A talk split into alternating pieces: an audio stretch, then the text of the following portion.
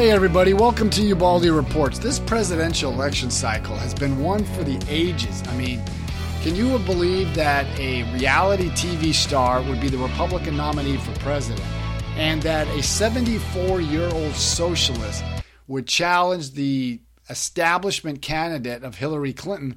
And in that matter, Hillary Clinton cannot seem to put away Bernie Sanders for the Democratic nomination. But the question is what brought on this phenomenon of Donald Trump and Bernie Sanders, which has captivated both the left and the right of the political spectrum? Well, for the first part of this is both of them are kind of intertwined. The American public is disgusted and just reviling the establishment, or basically Washington, D.C. Now, they're seeing the economy to most people is rigged. They see the top 1% gain most of the wealth, where the middle class, the really the heart and blood of America, the middle class, is getting rolled by this economy. Now, President Obama, in a New York Times article about a week or so ago, he championed that the economy is doing really well. Don't listen to the naysayers, and it's probably the best economy on the planet and it's best economy, and I guess in his statement, world history. But you got to look deeper into that, and you got to be, you got to get out of the political spin. Most Americans see the economy is rigged against them. Now, the unemployment rate is 5.0, which would be almost close to full employment. But if you look at the labor participation rate, those people employed in the labor force is at its lowest level since 1978. Now, if the labor participation rate was the same as of January 2009, the unemployment rate would be close to 10%, hardly a booming economy. And also, in that same vein, if the unemployment rate being as low as it is at 5.0%, then why is more people in poverty than there were in 2009 or 2008?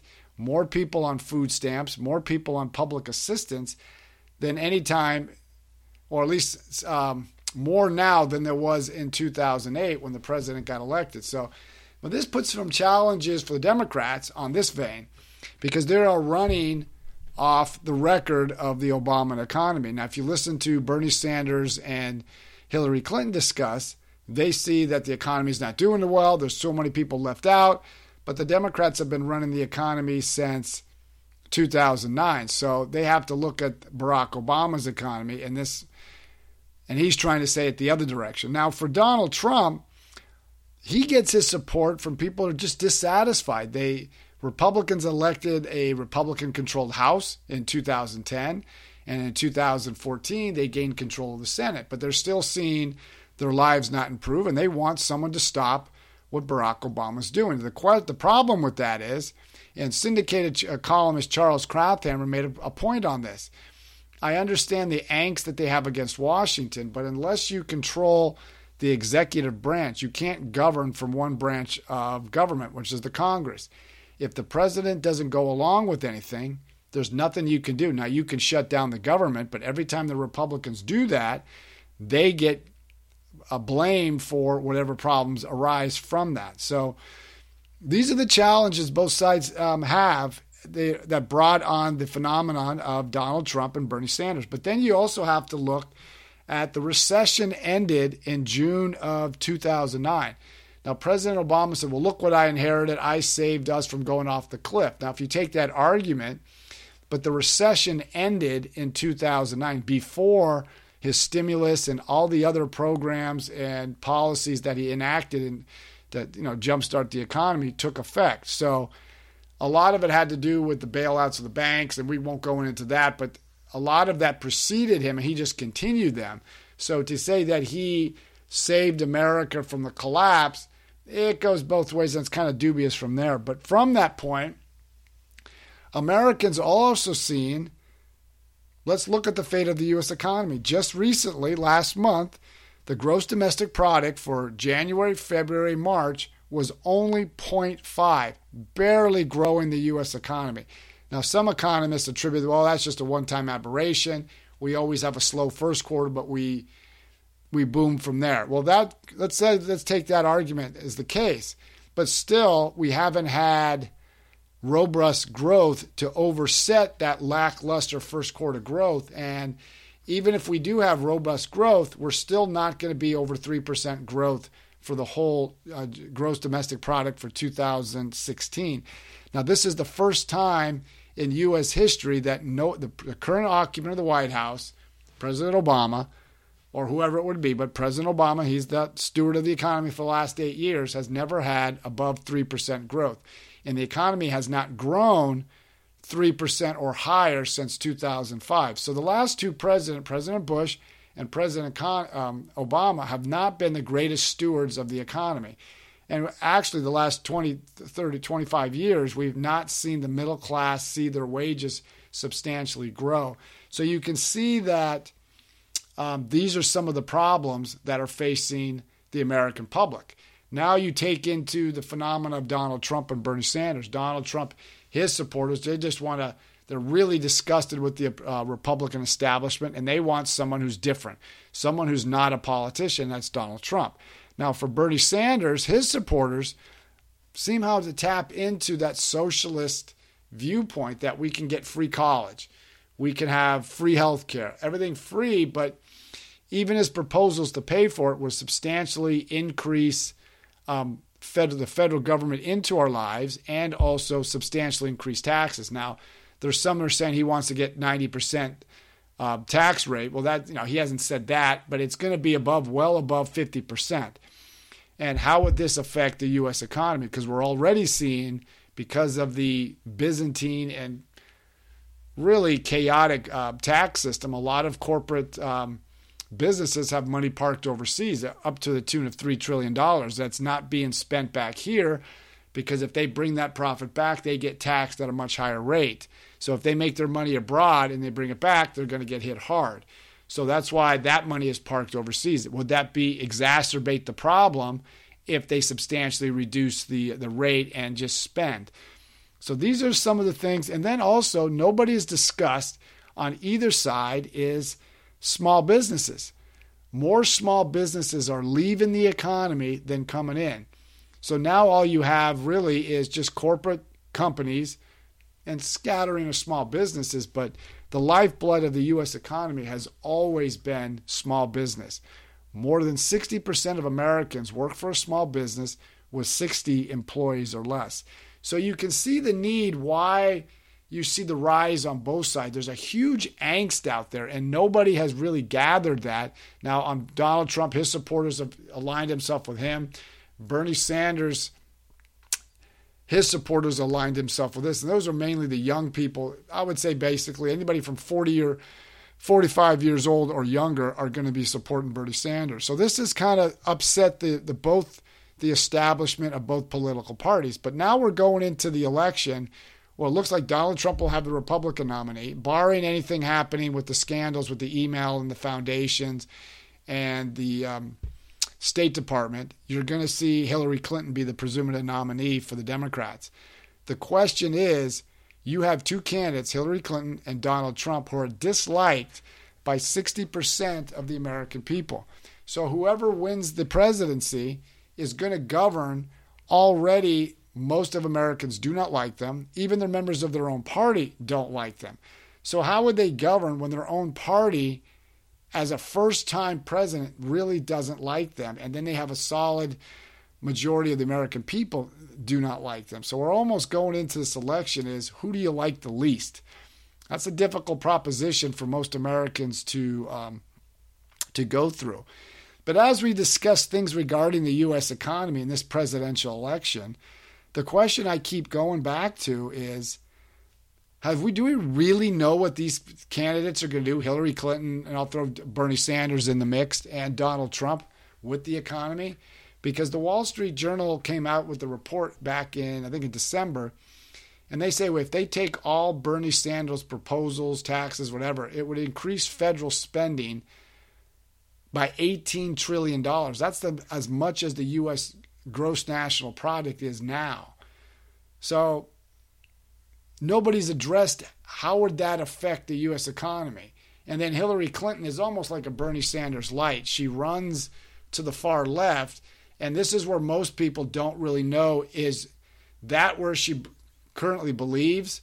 Or is she going to triangulate to the center and say, I just did that to get to the primary, and this is how I'm going to be more of a centrist like her husband ran in the 1990s? We really don't know at this point.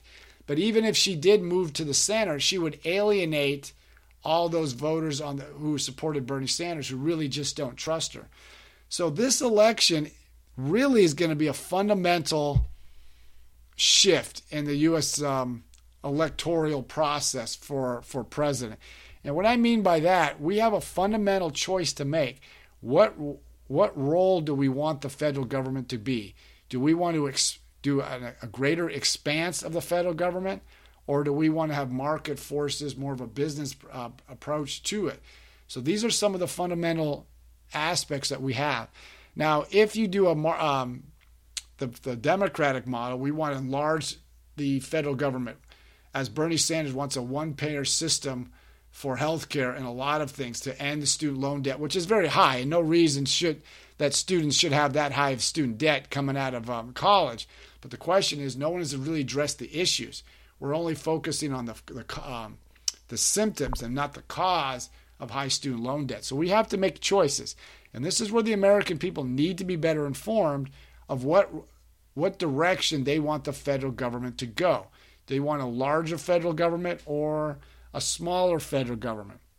Now, one thing that really hasn't been addressed is the national debt. And I don't know, Donald Trump says he can balance it the national debt in eight years, and every economist says no way you can do that. You can make substantial improvements in it, but there's no way you can actually eliminate the national debt within eight years, especially after he said he will not touch Social Security, Medicare, and Medicaid.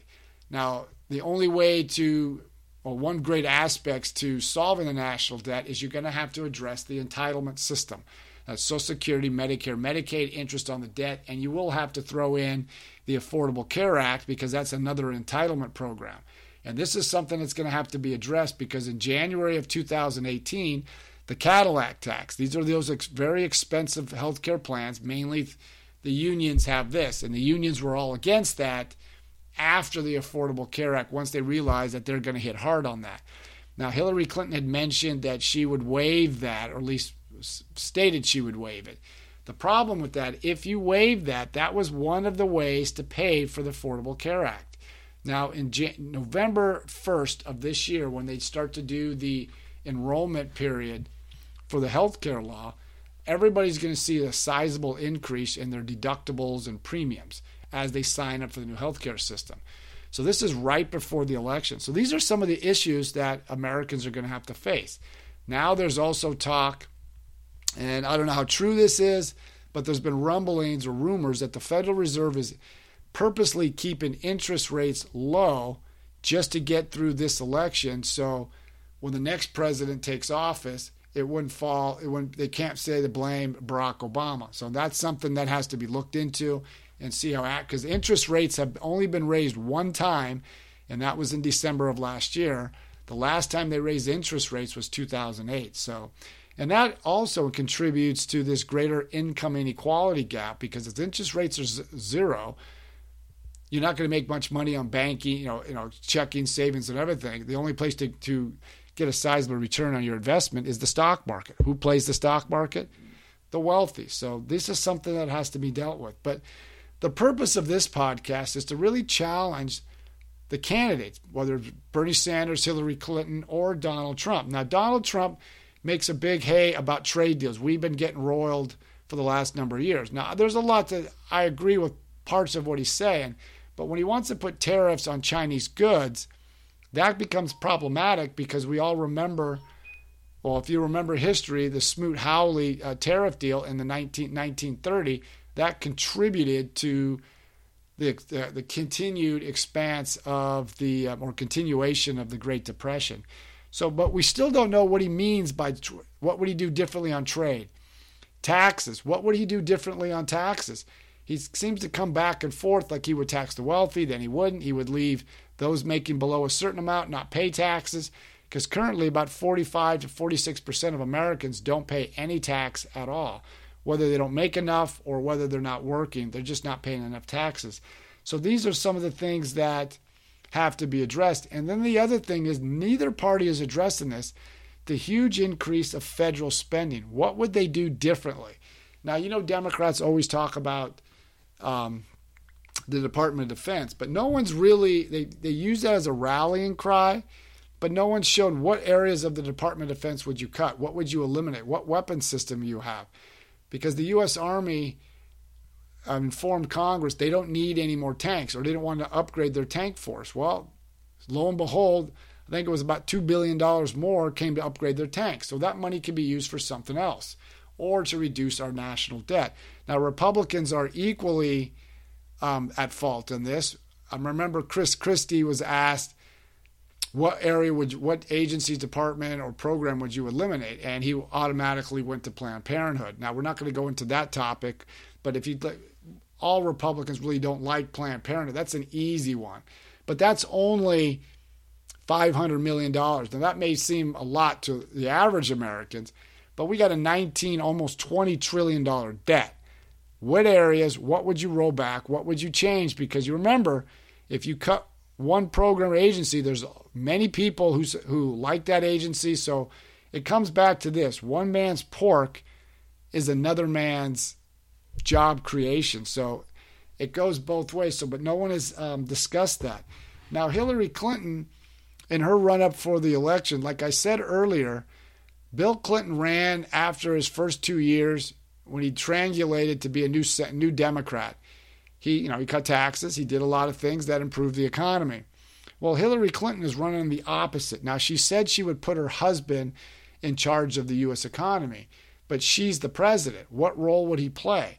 Now, she's already stated that she would propose over $1 trillion in new taxes. Well, how would that affect the economy? What are her views on the Federal Reserve? Because she's come out with some contra- controversial views about reform in the Federal Reserve. How would she do that?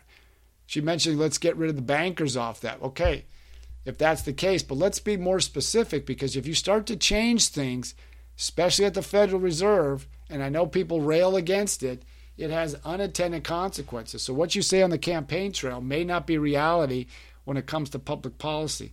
So, how would you do that? And what would you do? How would you slow the growth of government? You can't just balance the econ- the the budget off Department of Defense. What would you do differently that we're not doing now? And specifically to Hillary Clinton, you are running off the Obama record to gather support on the Democratic primary voters. I got that. But my question, what would you do differently that, that, that President Obama didn't do? He regulated the economy. As most businesses say, he overregulated it. He raised substantial tax. Taxes are higher now since the last time they've been this high was in 2000 before the Bush tax cuts took effect.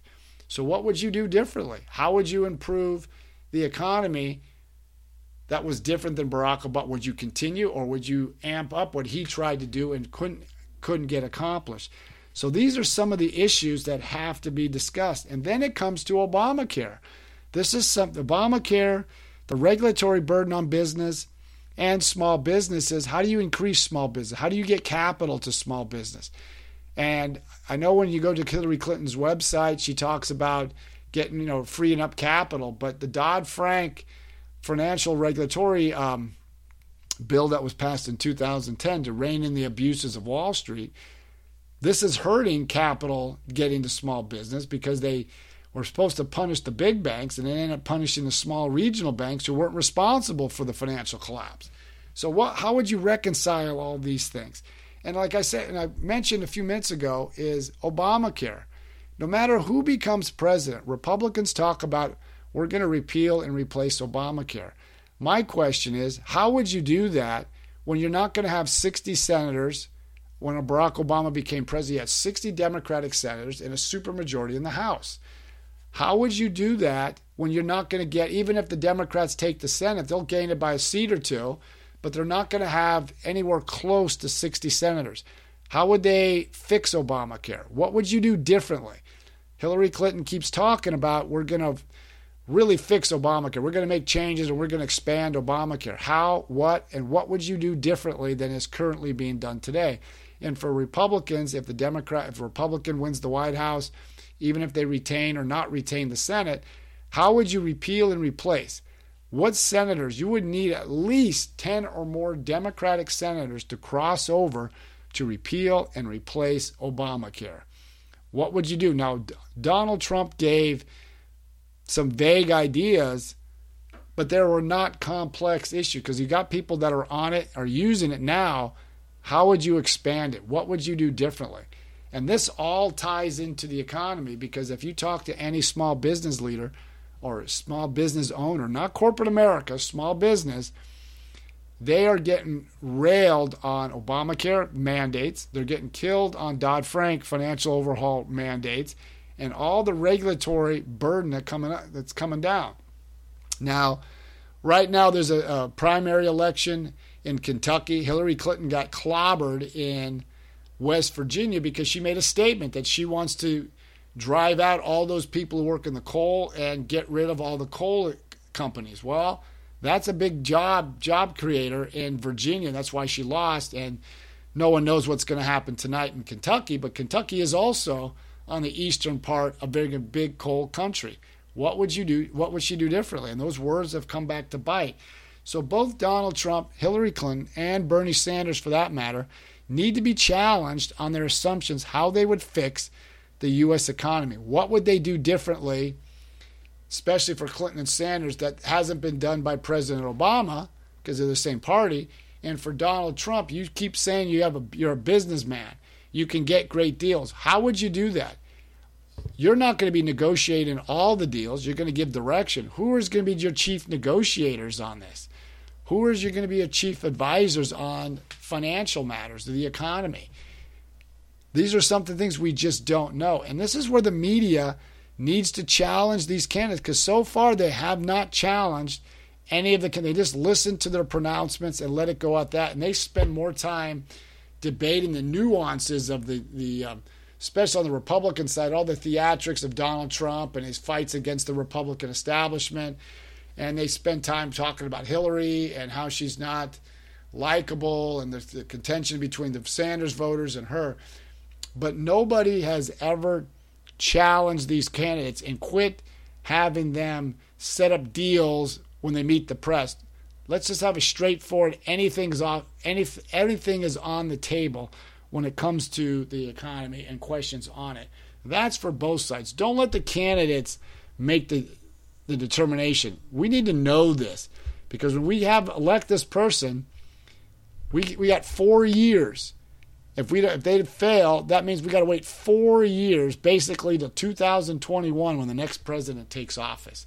So we need to know how this is going to be done. So I challenge my listeners to really challenge your candidate.